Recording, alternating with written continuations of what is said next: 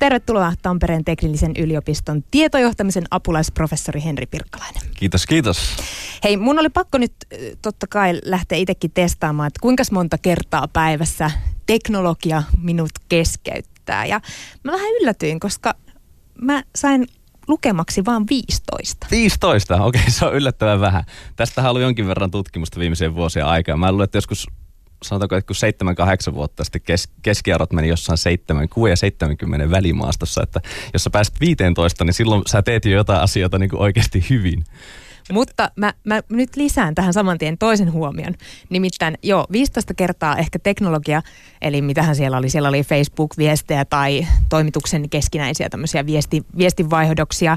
Sitten oli muistaakseni tämmöisen ö, kielipelin, appin muistutus siitä, että muista opiskella ranskaa tänään ja muutama muukin tämmöinen uutis, uutispingi, mutta sitten mä tajusin, että mä myös itse hakeudun sen teknologian ääreen ja keskeytän periaatteessa itse itseni. Eli välttämättä mikään ääni tai mikään push-up-ilmoitus ei keskeytä mun työtä, vaan jotain tapahtuu mun omissa aivoissa ja mä ajattelen, että hei, pitääpä tsekata, onko tullut esimerkiksi sähköpostia. Kyllä, näin se ehdottomasti menee. Mä, hyvä esimerkki, mä tulin just junassa nyt pari tuntia sitten Tampereelta Helsinkiin päin ja mä itsekin ajattelin seurata, että paljonkohan mulla eri, esimerkiksi niin kuin eri niin kuin selaimessa montako ikkunaa auki. Mä katsoin, että mulla oli kaksi selainta auki, missä oli keskimäärin kuudesta seitsemää ikkunaa auki ja se, se, tosiaan mulla oli samaan aikaan kaksi älylaitetta taskussa, mitkä niin kuin piippasi aika, aika säännöllisen. Mä luulen, että pelkästään sen sen junamatka aikana mä luulen, että mulla ehkä oli jossain 20-25 keskeytyksen välimaastossa. Mutta edelleenkin sanotaanko, että niistä ehkä niinku puolet liittyy oikeasti siihen, mitä mä olin tekemässä. Että mä niinku oikeasti tein myös työtä siinä, siinä, siinä matka-aikana, mutta siihen se paljon, paljon nykyään, kun puhutaan teknostressistä, niin sehän hyvin paljon siitä niinku hyvin yksilöllistä, mitä ihmiset käyttää sitä teknologiaa ja sitä käytetään, kun siinä koetaan iloja ja hyötyjä sen käytöstä ja kun se kulkee niin kätevästi mukana. Mä en tiedä, huomasit äsken, kun mä hapunin tuolla ihan, ihan panikista, missä mun läppäri nyt on, koska se tuo, tuo myös mulle niin kuin aikamoista turvaa, että mä tiedän, että ne laitteet kulkee näppärästi kätevästi taskussa ja kaikki se tieto on mun saatavilla koko ajan ja mä pystyn myös tehokkaasti tekemään niitä mun omia työtehtäviä ja samalla pystyy hoitamaan kaikkea niin kuin vapaa-aikaan, bändiaktiviteetteja ja muihin liittyviä juttuja sen samalla. Niin. Kyllä ja me miettimään mä itse asiassa eilen, kun mä tätä aihetta pohdin, että niin, että kyllähän mä itsekin luon itselleni tosi paljon tämmöistä tietoliikennettä. Ihan sillä, että mun on niin paljon helpompi pyytää vaikka kahdeksalta ihmiseltä lounasseuraa päivälle, päivälle, päivälle tai sille viikolle. Ja sitten mä hoidan niitä asioita siinä samalla siinä työn ohessa, kun en mä ehkä silloin, kun oli vaan puhelin tai tekstiviesti, niin mm-hmm. se kynnys siihen, että lähtee kyselemään ihmisiltä asioita on ollut silloin paljon korkeammalla, mitä se on tänä päivänä. On ehdottomasti ja, ja hyvä hauska anekdootti tähän väliin, että tämä teknostressitermi tosiaan tuli jo about 30 vuotta sitten. Tämä tuli kirjasto, kirjastoalalta tosiaan ja se oli niitä sanotaanko ensimmäisiä aloja, missä piti aktiivisesti työntekijöiden olla niin kuin se, ne työtehtävät liittyy hyvin paljon siihen teknologian käyttöön. Ja siellä alkoi, niin kuin, hava, ne alkoi havaitsemaan, että okei, että siinä on myös linkkejä tämmöiseen niin kuin vähän niin kuin heikentyneeseen työsuorituksiin. Alkoi tulee jotain psykologisia vaikutuksia, selkeästi jotain rasitetta, mikä niin kuin alkoi alko vaivaamaan. Mutta sitten sanotaanko, että nyt kun on yleistynyt teknologian käyttö, ja tosiaan mitä enemmän ollaan menty tämmöiseen käytä missä vaan, milloin vaan tyyppiseen niin kuin esimerkiksi työteknologia käyttöön, niin viimeisen 15 vuoden aikana alkanut niin kuin eri toimialoilta näkymään niitä vaikutuksia paljon isommissa määrin. Ja se tosiaan hyvin paljon li- liittyy just siihen, miten paljon helpompaa sitä teknologian käytöstä on, on tullut. Sanotaanko, että aikaisemmin, niin kuin jos itsekin miettii jotain, niin kuin mä, mä oon kasvanut teknologiaa niin kuin kanssa hy, hyvin niin kuin, no, limittäin. Teknologia on aina ollut ystävä mulle, että mietin jotain Commodore 64 aikaa, kun pienenä poikana pelasi jotain ja silleen, että piti aina jännittää, että latautuuko se peli ja siinä tulee sitten, ootat, että se on se viisi minuuttia ja sitten tulee syntax error, että ai, ai, ai. Se, se oli niin kuin hyvin paljon se, että se niin kuin teknologia ei ollut vaan luotettava, mutta nykyään se on mennyt hyvin pitkälle siihen, että teknologia on hyvin, hyvinkin luotettava, se toimii yllättävän hyvin eri, eri tehtävissä, se tekee myös helpoksen, että kysyn nyt työkavereilta, että hei lähdetäänkö, lähdetäänkö syömään tai sitten lähettelen niille jotain hauskoja kissavideoita kesken, kesken työpäivän, koska se on yllättävän helppoa vaan painaa sitä jaa-painiketta, mikä, mikä siirtää sen tiedon sitten toiselle kaverille ja keskeyttää niiden työpäivä. No millaisia ne vaikutukset on sitten? Nimenomaan puhutaan nyt näistä keskeytyksistä. Mm.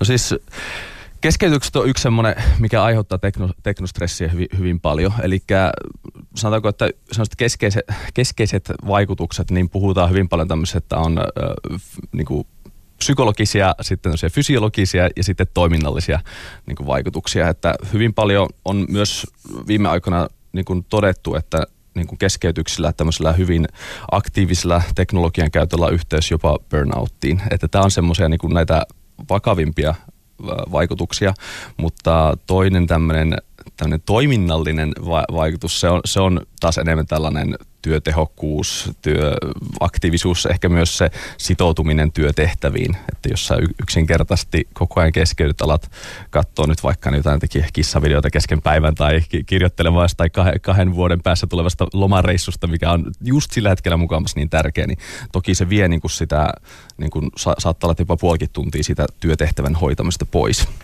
Niin mä sain tämmöisen lukeman jostain, että työpäivästä jopa kolme tuntia saattaa kulua teknologian keskeytyksistä toipumiseen. Se kuulostaa aika paljolta, jopa on. ehkä työnantajan korvissa. Onhan se ja se riippuu hyvin paljon just, että minkä tyyppisenä keskeytykset on. Että eihän kaikki keskeytykset edelleenkään ole sillä lailla pahoja, että nehän voi, että ne liittyy oikeasti siihen työtehtävään, jota sä oot tekemässä. Ja mun mielestä iso, yksi semmoinen niin teknologia isosta hyödystä onkin, että se tieto, tieto on niin valtavasti ja myös se avaa sen kommunikaation väylät niin työkavereihin, kollegoihin ympäri maailmaa, ketä ikinä ne onkaan, niin periaatteessa se tieto, mikä sieltä tulee, voi olla jotenkin niin yllättävää, että se auttaa niin oivaltamaan jotain ihan uudella tavalla.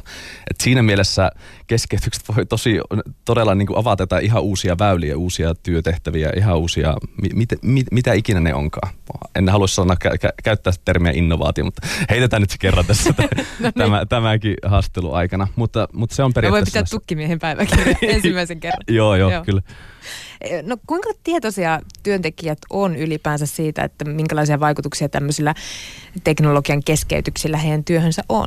Onko ihmiset niin kuin tietoisia siitä? Se on, se on aika edelleenkin, me ollaan tehty siis jonkin verran tästä tutkimusta Jyväskylän yliopiston kanssa ja myös Lancasterin yliopiston kanssa. Ja se meidän tutkimuksessa niin kuin ilmenee, että on hyvin yksilöllistä se, että mikä koetaan esimerkiksi stressaavaksi. Eli se, mikä on yhdelle henkilölle äärimmäisen stressaava voi olla, että toinen on siedättänyt itsensä semmoista tilanteista periaatteessa aivan täysi. Hyvä esimerkki on esimerkiksi tämmöinen, että jos sulla on nyt vaikka se seitsemän täpiä tuolla auki tuolla selaimessa ja sulla on ne äly, älylaitteet taskussa kaikki ilmoitusäänet, värinät päällä, niin voi olla, että tietylle henkilölle ne, se värinä, piippaukset, sä et periaatteessa reagoi edes niihin, ne ei vie sulta sitä huomioon pois. Ne ei ole häiriötekijöitä, kun taas toiselle IT-käyttäjälle se, että se värähtää kerrankin siellä taskussa, voi olla, että se niinku saman tien niinku aiheuttaa hyvin, hyvin paljon tai ah, ahistuttaa ja paha, pahaa mieltä. Ja se loppu, loppujen lopuksi sellaiset kierteet, että sitä ruotii niitä teknologiakäytön ongelmia, niin ne on niin kuin tosi paljon linkissä myös niihin negatiivisiin vaikutuksiin. Että niihin monesti semmoinen asennoituminen, että sitä ei ota hirveän vakavasti välttämättä, niin sillä on niin kuin oikeasti positiivisiakin vaikutuksia sen kautta. En tiedä kuinka paljon tässä on kyse myös niin kuin sukupolvista, mm. eri ikäisistä ihmisistä, kuinka hyvin pystyy sietämään sitä, sitä stressiä. Mutta muistan vaan, kun olin kummitätini luona kylässä ja vasta kun hän sanoi, että miten sinun koko ajan tuo puhelin pitää jotain ääntä, niin siinä vaiheessa vasta mulla itsellä jotenkin – mm. heräsi se tietoisuus siitä, että Aa, sinne on varmaan tullut aika paljon viestejä tai sähköposteja.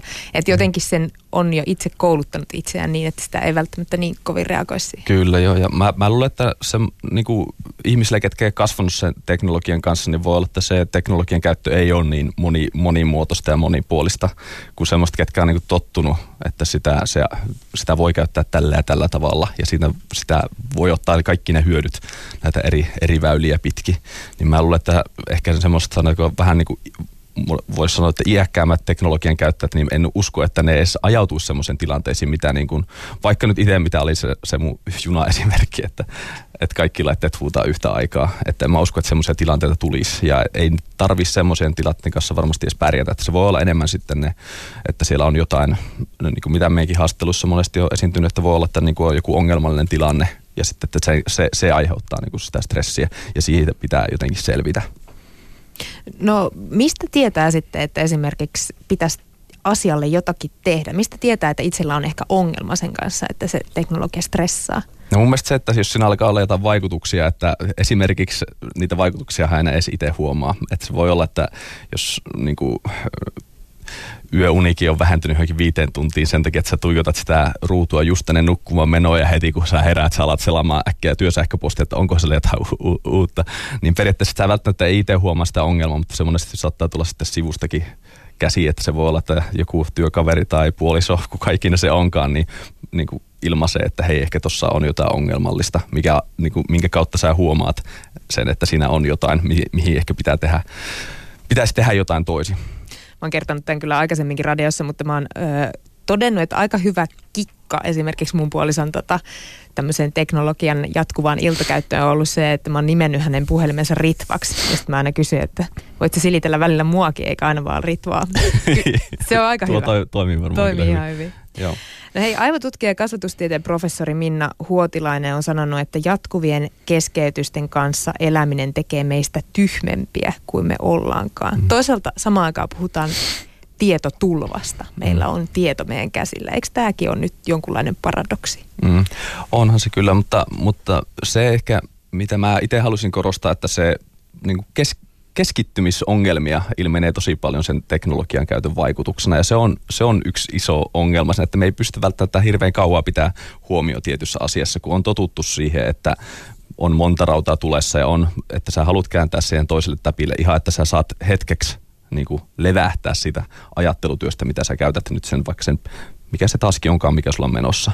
Niin mä luulen, että tämä, tässä voi olla selkeä linkki siihen myös siihen, että meistä on myös sitä kautta tullut tyhmempiä.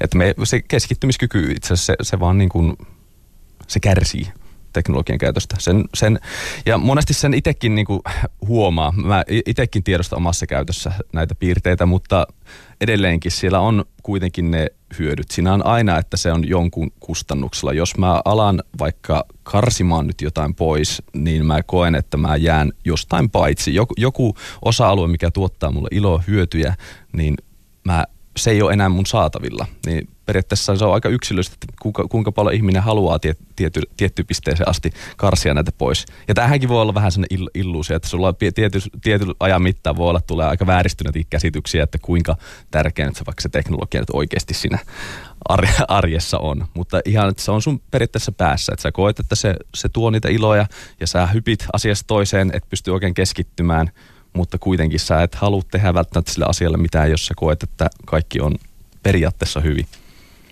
No hei, teknologian ja ihmisen suhdetta tutkinut nyt tulee taas sellainen nimi, että keskitytään vähäksi aikaa. Craig Broad kirjoitti mm. sihteeri tämmöisestä Marystä, joka ahdistui, kun hänen työnantajansa hankki konttoriin tietokonejärjestelmän ja ilmoitti, että se sijoitettaisiin tämän Maryn toimistoon. Tämä Maryn tarina julkaistiin siis vuonna 1982.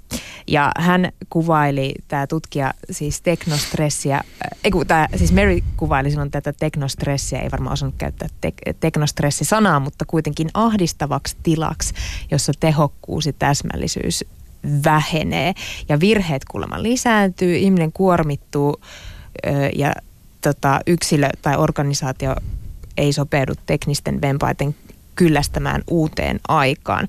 Tätä mm. siis jo pohdittiin vuonna 1982. Miten sä kuvailisit teknostressiä sitten tänä päivänä? No tästä, tätä vähän sivuttiin jo aiemmin, että periaatteessa tässä Craig Brodin tutkimukseen, mikä on hyvin pitkälti kir- kirjastoalaan liitty silloin, niin kuitenkin teknologia oli se, että se on se yksi möhkele järjestelmä, joka on siinä pöydällä, ja kun sä lähdet sitten toimistosta pois, se myös jää siihen pöydälle. Ja monesti siihen aikaan voi, voi myös sanoa, että teknologia oli vähän eri tasolla, että se oli myös monesti hyvinkin bugista, että siinä oli paljon teknisiä ongelmia sen käytössä, ja myös, että käyttötaidot välttämättä ei ollut siihen aikaan hirveän korkeat, koska ei ollut totuttu käyttää sen tyyppisiä, että piti muovata tosi paljon niitä niin kuin miten hoidetaan työtehtävä sen teknologian avulla. Mutta nyt, jos ajatellaan harppaus tähän päivään, se, että ne laitteet kulkee koko ajan mukana ja myös, että ne työtehtävät niin kuin eri toimialoilla niin kuin hyvin paljon niin kuin nykyään muovautuu just sen teknologian ehdoilla. Eli periaatteessa se teknologia mahdollistaa ihan uudenlaisia niin kuin, niin kuin toimintamuotoja ja sitten se myös vähän niin kuin määrittää uudella, että miten ne työntekijät tekee sen työtehtävänsä. Niin se, tämä harppaus siitä tähän päivään on mun mielestä kuitenkin se on aika iso loikka, että se teknologia on periaatteessa se on, Senä, se on paljon valmiimpi tämmöisiin näihin tehtäviin, mitä nykyään tarvitaan, mutta siellä on myös se, se henkilön periaatteessa se oma valinta että milloin sä hoidat sen työtehtävästä. Se periaatteessa, kun laitteet kulkee mukana, niin just se sun periaatteessa autonomia, että sä saat itse päättää, milloin sä käytät, miten sä käytät, niin se on hyvin, hyvin ongelmallinen. Se, se on niin kuin iso, niin kuin paljon puhutaan tutkimuksen puolella, että se on niin kuin iso, iso linkki tähän, että koko ajan tunnetaan, että pitäisi olla saatavilla. Ja myös, että sitten nämä kuormittumisen tunteet ja niin kuin informaatiotulva, kaikki nämä, mitkä on keskeisiä teknostressille, niin ne alkaa tuleen pinnalle ja sitten aletaan havaitsemaan näitä vaikutuksia, että siellä on näitä burnoutteja ja heikentynyttä toimintaa työpaikalla. No eroako tämä teknostressi sitten jotenkin muusta stressistä, jota voi olla elämässä? No siis te, sehän on tekno, totta, teknologian käytöstä aiheutuvaa stressiä. Eli silloin kun esimerkiksi nyt puhutaan tästä muutama kymmenen vuotta vanha, vanhasta tutkimuksesta, niin silloin niin kuin tiedettiin, että se teknologia vaikuttaa jollain tavalla tässä, tässä yhtälössä. Mutta nyt sitten sanotaanko viimeisen 15 vuoden aikaa alkanut tulla enemmän tutkimusta, joka sehän peilaa hyvin paljon niin kuin mitä on tapahtunut psykologiassa ja muilla tot, muilla tieteenaloilla. Eikö se, sieltä periaatteessa on otettu semmoisen niin kuin, niin sellainen selkeä palikka, että tälleen sitä voidaan kuvata, mutta havaittiin heti, niin kuin me tehdään yhteistyötä niin kuin näiden tutkijoiden kanssa, jotka, jotka nämä, nämä teoriat on tuonut tänne meidän, meidän tietoisuuteen, niin periaatteessa havaittiin, että se teknologia kuitenkin sen teknologian ne ominaisuudet ja se, ne käyttötavat, niin ne on suoraan linkissä näihin, näihin negatiivisiin vaikutuksiin ja periaatteessa niitä ei pysty kuvaamaan millään muulla periaatteessa tämmöisellä stress, stressin muodolla. Että se on selkeästi teknologian käytöstä aiheutuva. Eli se on vähän niin kuin omanlainen ilmiö. Eli periaatteessa se kuitenkin sekoittuu näihin, että jos ajatellaan tästä työperäistä stressiä, siellä on paljon päällekkäisyyttä, koska se monesti nämä linkittyy hyvin paljon teknostressiksi työpaikoille, koska siellä just se muovaa sitä toimintaa niin paljon ja siitä ollaan niin kuin periaatteessa riippuvaiset se, niissä työtehtävissä. Mutta mutta joka tapauksessa, että se, se on kuitenkin omanlaistaan, koska se on se teknologia, mikä sitä aiheuttaa. No miten sä hallinnoit sun teknologian käyttöä, vaikka no, siellä junassa? Huo- kuten sä kuulit tuosta aiemmasta, varmaan voit siitä päätellä, että aika huonosti. Eli me, mulla on vielä hauskaa tästä tällaisen vertailu. Me, to, to, to, Markus Salo, tutkija tuolta Jyväskylän yliopistossa, kenen kanssa tehdään tätä tutkimusta, vähän vetää yhdessä tätä vähän eri näkökulmista, niin sen kanssa vertailla, että miten me, silloin kun me alettiin tekemään tämän tyylin tutkimusta, että haluttiin selvittää, että mitä IT-käyttäjät niin itse tekee työpaikoilla tai arjessa, niin me vertailtiin niin vähän niin kuin meidän omia käyttötapoja. Ja kun Markus on hyvin sellainen, se hyvin paljon yrittää kontrolloida sitä, että miten, miten se käyttää, se hallinnoi ne, ne pistää optimaaliseksi ne kaikki ne asetukset teknologiasta, että ei tule hirveästi ylimääräisiä keskeytyksiä laittaa kaikki silleen palasta silleen, että minimoitaisiin periaatteessa ne kaikki ne häiriötekijät. Kun taas mulla itsessä on semmoinen hallinnoitu kaos periaatteessa, että siellä on, mulla on periaatteessa kaikki ne mä en hirveästi suodata mitään niin kuin etukäteen pois, mutta mä periaatteessa aika paljon muovannut periaatteessa sitä mun omaa suhtautumista vaan niihin stressaaviin teki- tilanteisiin. Eli me voidaan tästä niin kuin tiivistää meidän tutkimuksesta muutama keskeinen tapa, että y- semmoinen yksi selkein tapa niin kuin ennaltaehkäistä teknostressiä on ihan niin kuin, että sä hallinno, hallitset niitä teknologia-asetuksia ihan niin kuin värinästä ääniasetuksista. Ja nyt puhutaan myös, ei pelkästään laitteesta, vaan esimerkiksi jostain sosiaalisen median palvelusta, vaikka Facebookin tai, tai Twitterin tai töissä joku Slackin asetukset sille, että ne ei tiettyyn vaikka kelloaikaan häiritse sua kun taas sitten toinen tapa, että sä muokkaat sitä, että milloin ja miten sä käytät teknologiaa, eli niitä omia rutiineja. Sitten me mennään vähän eri puolelle, eli nämä tulee nämä stressaavat tilanteet lävite, vähän niin kuin mun omassa keississä, mutta periaatteessa muovataan vähän, että miten sitä omaa reagointia siihen. Ja siellä puolella on myös paljon tämmöistä niinku, niinku tunne, rea, vähän niinku tunnereaktiota, että miten me reagoidaan niihin tilanteisiin, että aletaanko me, yritetäänkö me lähteä vaan tila, tilanteesta pois vai yritetäänkö me avautua vai vähän niin kuin kiroilla pikkasen työkaverille, että taas tuo teknologia sitä ja tätä. Ja, tämä on hy, hyvin erityyppisiä keinoja, mitkä auttaa vähän erilaisissa tilanteissa, mutta näette kuitenkin, että eri keinojen vaikutukset tiedetään tällä hetkellä yllättävän vähän. Että niitä on tie, tunnistettu nyt muutamissa eri tutkimuksissa, mutta loppujen lopuksi, että miten ne auttaa ennaltaehkäisemään tai suodattamaan tai palautumaan tämmöistä jostain rasitteesta, niin niistä tiedetään vielä yllättävän vähän. Odotetaan sitä tutkimustietoa innolla. Joo. Hei, TED Talk-puhuja Simon Sinek totesi erässä puheessaan, että Facebookin ja Instagramin muun muassa feedit toimii tai ne on rakennettu niin, että ne ei lopu, vaan ne rullaa ja rullaa lähestulkoon loputtomiin niin kauan kuin se käyttäjä vaan jaksaa niitä selata. Ja hänen mielestään se on yksi syy siihen, että miksi some koukuttaa. Mitä mieltä mm. sä oot? Mihin se koukuttavuus perustuu, koska osittainhan me ollaan myös riippuvaisia tuosta mm. teknologiasta ja halutaan myös mennä sen pariin.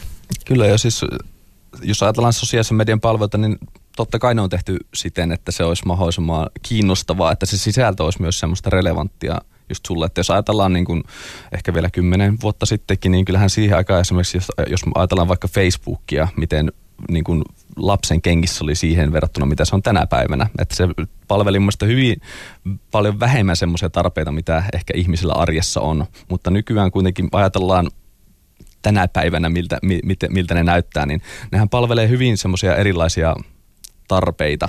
Että puhutaan niin tämmöisiä riippuvuuksien taustalla monenlaista tämmöistä perustarpeista, mitä ihmisillä on niin kuin läheisyyden tarve tai kyky niin kuin tehdä asioita, vaikka edetä jossain asiassa, hoitaa se paremmin, niin nämä tarpeethan on hyvin paljon linkissä siihen tämmöiseen IT-riippuvuuteen tai jopa addikti, jos, jos halutaan käyttää tätä termiä. Niin toki nämä palvelut halutaan tehdä siten, että ne mahdollisimman paljon ihmistä niitä käyttäisi, mutta toki siinä on omia ongelmallisuuksia ja niitä negatiivisia vaikutuksia tunnistaa siellä puolella myös. Mutta se on vähän niin kuin oma ilmiönsä ja jotain päällekkäisyyttä se esimerkiksi teknostressin kanssa, mutta kuitenkin oma, oma ilmiönsä. Niin voiko siinä jotenkin siinä suunnitteluvaiheessa jo jotenkin vaikuttaa siihen, että näitä haittavaikutuksia ei olisi niin paljon? Toki teet niin semmoisen palvelun, että kukaan ei halua käyttää sitä. kukaan ei jää siihen koukkuun. niin, mutta tämähän on just se ongelma, että jos ajatellaan, niin kuin, että niin kuin työpuolellahan on taas yritetty toisintaan, niin kuin, tulee tämmöisiä jammereita, släkkejä ja muita, mitkä niin kuin, yrittää niin kuin, olla vähän samantyyppisiä tämmöisiä verkottumispalveluita, mitä vapaa-ajan käytössä on, että ne saisi työkäyttöön ja saisi ihmiset jakamaan tietoa yhtä aktiivisesti kuin vaikka vapaa-ajalla jaetaan, mutta ne on hyvin vaikea saada yhtä silleen, että ihmiset oikeasti käyttäisi aikaa ja ne sitoutuisi, ne keskustelisi asioista työstä ja sen kautta työtehtävät menis paremmin, niin se on paljon vaikeampi monesti, monesti toteuttaa sille työyhteisössä ja pelkästään työtehtävien hoitamiseen. Siinä pitää olla myös se epämuodollinen, mikä, mikä ihmisillä luontevaa kuitenkin, että puhutaan myös niistä, lähetetään niitä kissavideoita sinne tai jotain näitä vuohivideoita sinne, sinne välissä, jotka, jotka vähän niin kuin vapauttaa sitä, sitä kaikesta sitä arjen, myös sitä muusta stressistä, mitä, mitä siihen liittyy. Öö, Henri Pirkkalainen, susta on käytetty myös tämmöistä mm, titteliä kuin teknologian pimeän puolen tutkija. Voiko sä vähän avata, että mitä se tarkoittaa, se pimeä puoli? Joo, siis tämä pimeä puoli, tämähän nyt on muutama vuosi ollut käytössä tämmöinen termi ja se periaatteessa niputtaa näitä teknologian käytön haittavaikutuksia. Ja monesti puhutaan tässä pimeän puolen ilmiössä tämmöisiä, mitkä, niinku, mitkä on enemmän tämmöisiä tahallisia, että siellä joku henkilö, joka haluaa muille esimerkiksi pahaa, että siellä puhutaan paljon tämmöistä ihan niinku, äh, no vaikka niinku kiusaamisesta tai, tai joku muu, missä ihminen kuitenkin ei välttämättä ajattele muiden parasta, kun taas sitten tämmöiset tahattomat haittavaikutukset, kuten esimerkiksi teknostressi. Me käytetään teknologiaa, koska siitä tulee hyöty, niin kuin paljon iloja ja hyötyjä, mutta myös niitä negatiivisia vaikutuksia. Niin tämä tahaton puoli on se, missä niin kuin tulee näitä IT-riippuvuus kautta addiktio-ongelmallinen käyttö, sitten teknostressi, informaatiotulva ja keskeytykset. Ja siellä on paljon muitakin ilmiöitä toki, mutta nämä on niitä keskeisimpiä, mitä tällä hetkellä niin kuin esimerkiksi tietojärjestelmätieteen puolella keskustellaan. No mikä sut herätti alun perin tutkimaan tätä aihetta? No tässä on myös se, tämä oli vähän kahdelta, tässä on kaksi, kaksi eri puolta. Eli periaatteessa mulla itsellä, kun mä oon käyttänyt aika aktiivisesti, mä oon havainnut itsessäni aika paljon semmoisia niin näitä samanlaisia ongelmallisia piirteitä, mitä tuossa tutkimuksessa niin kuin, tuloksistakin nousee. Niin mä oon niitä havainnut jo aikaisessa vaiheessa ja me myös sitten kyllä samalla keskusteltiin tämän Jyväskylän yliopiston Markus Salon kanssa, että me haluttaisiin tehdä semmoista tutkimusta, jolla olisi oikeasti niin kuin re, re, se olisi relevanttia niin kuin yritysten ja niin kuin yhteisö, ihmisten ka, niin kuin arjen IT-käytön kannalta. Ja me silloin niin kuin periaatteessa havahduttiin tähän Lancasterin yliopiston tai entinen MIT-yliopisto Monidippa Tarafdarin tämmöisen kirjoituksen tästä teknologian käytön pimeästä puolesta. Ja silloin me bongattiin, että hei, tämä on just se, mitä tällä hetkellä pitää tutkia. Että me tietää loppujen lopuksi hirveän vähän siitä, niin kuin se koskettaa meitä kaikkia, mutta hirveän vähän tietää kuitenkaan niitä asioista, miten sen kanssa miten näitä voidaan taklata ja miten sitä valoa, valoa voi niin kuin periaatteessa tuoda sinne, sinne pimeään puoleen ja karsia periaatteessa niitä negatiivisia niin kuin tahattomasti tulevia haittavaikutuksia. Niin se oli periaatteessa mikä antoi semmoisen alkusysäyksen. Niin kuinka paljon teillä on kollegoita ulkomailla? Onko tämä siellä kiinnostavaa? No on siis, joo, kyllä me, me, me tehdään tätä semmoisena hajautettuna tutkimustiiminä periaatteessa, että siellä niin kuin loppujen lopuksi, jos puhutaan tutkijatiimeistä, niin kuin, ketkä niin kuin se, selkeästi tutkii tätä teknologian osallisuutta tässä niin kuin stressissä, niin loppujen lopuksi aika vähän on meidän tiedossa sellaisia tutkimusryhmiä, jotka tekee tähän, tämän tyyppistä tutkimusta. Se, se selkeästi yleistyy tällä hetkellä, mutta meillä on nyt itsellä periaatteessa tämmöinen pienempi tutkijatiimi, että on Jyväskylän yliopisto meidän, meitä Tampereen teknistä yliopistoa ja sitten on Lancasterin yliopistosta nämä, nämä periaatteessa nämä, ketkä on antanut alkusysäyksen tälle, tälle tutkimussuuntaukselle ja sitä kautta sitten yritetään tehdä yhteistyötä myös muiden tieteenalueen kanssa, että on, on se sitten psykologiaa tai mikä teitä nyt just tällä hetkellä kiinnostaa eniten? No meitä kiinnostaa erityisesti just ne vaikutukset, että miten, siis miten niitä tota, me pystytään ennaltaehkäisemään tai poistamaan sitten siinä vaiheessa, kun niitä vaikutuksia alkaa näkyä työpaikalla, niin mitä me voidaan tehdä sille esimerkiksi teknostressille. Se on se, mistä me tällä hetkellä halutaan niin kuin, tehdä tutkimusta ja halutaan tehdä hyvää tutkimusta sille, että niin kuin, siinä oikeasti pystyttäisiin näkemään, että missä määrin nämä, nämä eri keinot auttaa ja millä lailla. Että nythän paljon mediassakin puhutaan, että voit tehdä näin ja näin, mutta niistä kuitenkin aika vähän tutkimustuloksia tällä hetkellä, mitkä osoittaa, että millä lailla ne auttaa minkälaisessakin tilanteessa. Niin se on, mitä me halutaan itse avata tällä hetkellä. Niin tuossa alussa mä kerroin tuommoisesta Ranskassa asetetusta laista, joka siis määrää yli 50 henkilön yritykset määrittelemään, että milloin esimerkiksi sitä työsähköposteihin, milloin tulee vastata. Olisiko tämmöinen hyvä myös suomalaisissa yrityksissä?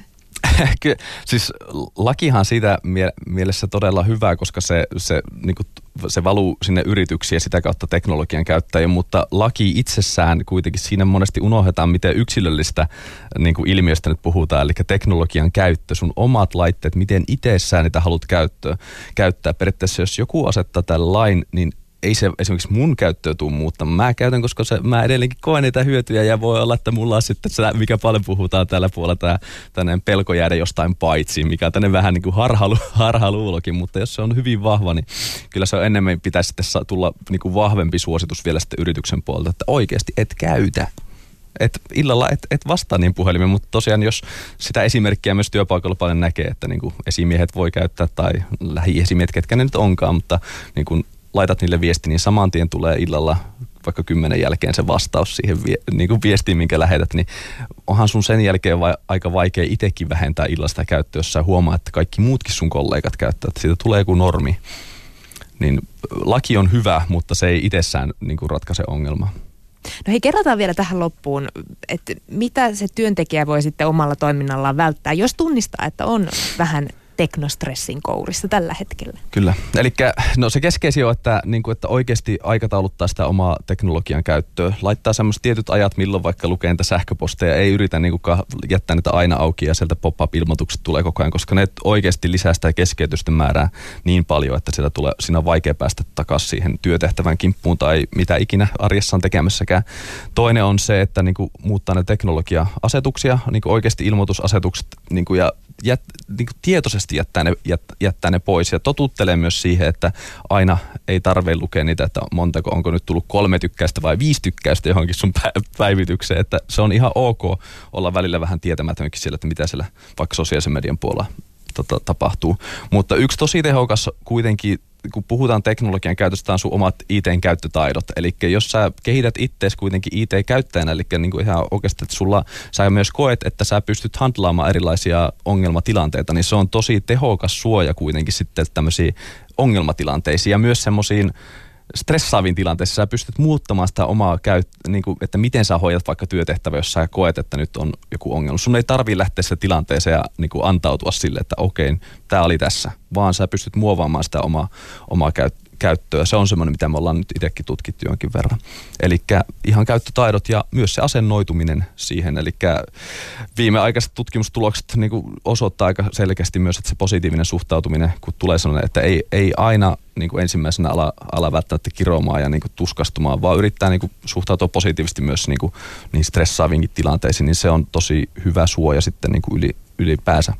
Älä stressaa stressistä. Älä stressaa stressistä, se on aika hyvä, hyvä slogani. Hei, kiitos Tampereen teknillisen yliopiston tietojohtamisen apulaisprofessori Henri Pirkkalainen, että pääsit nostoon käymään vieraana. Kiitoksia.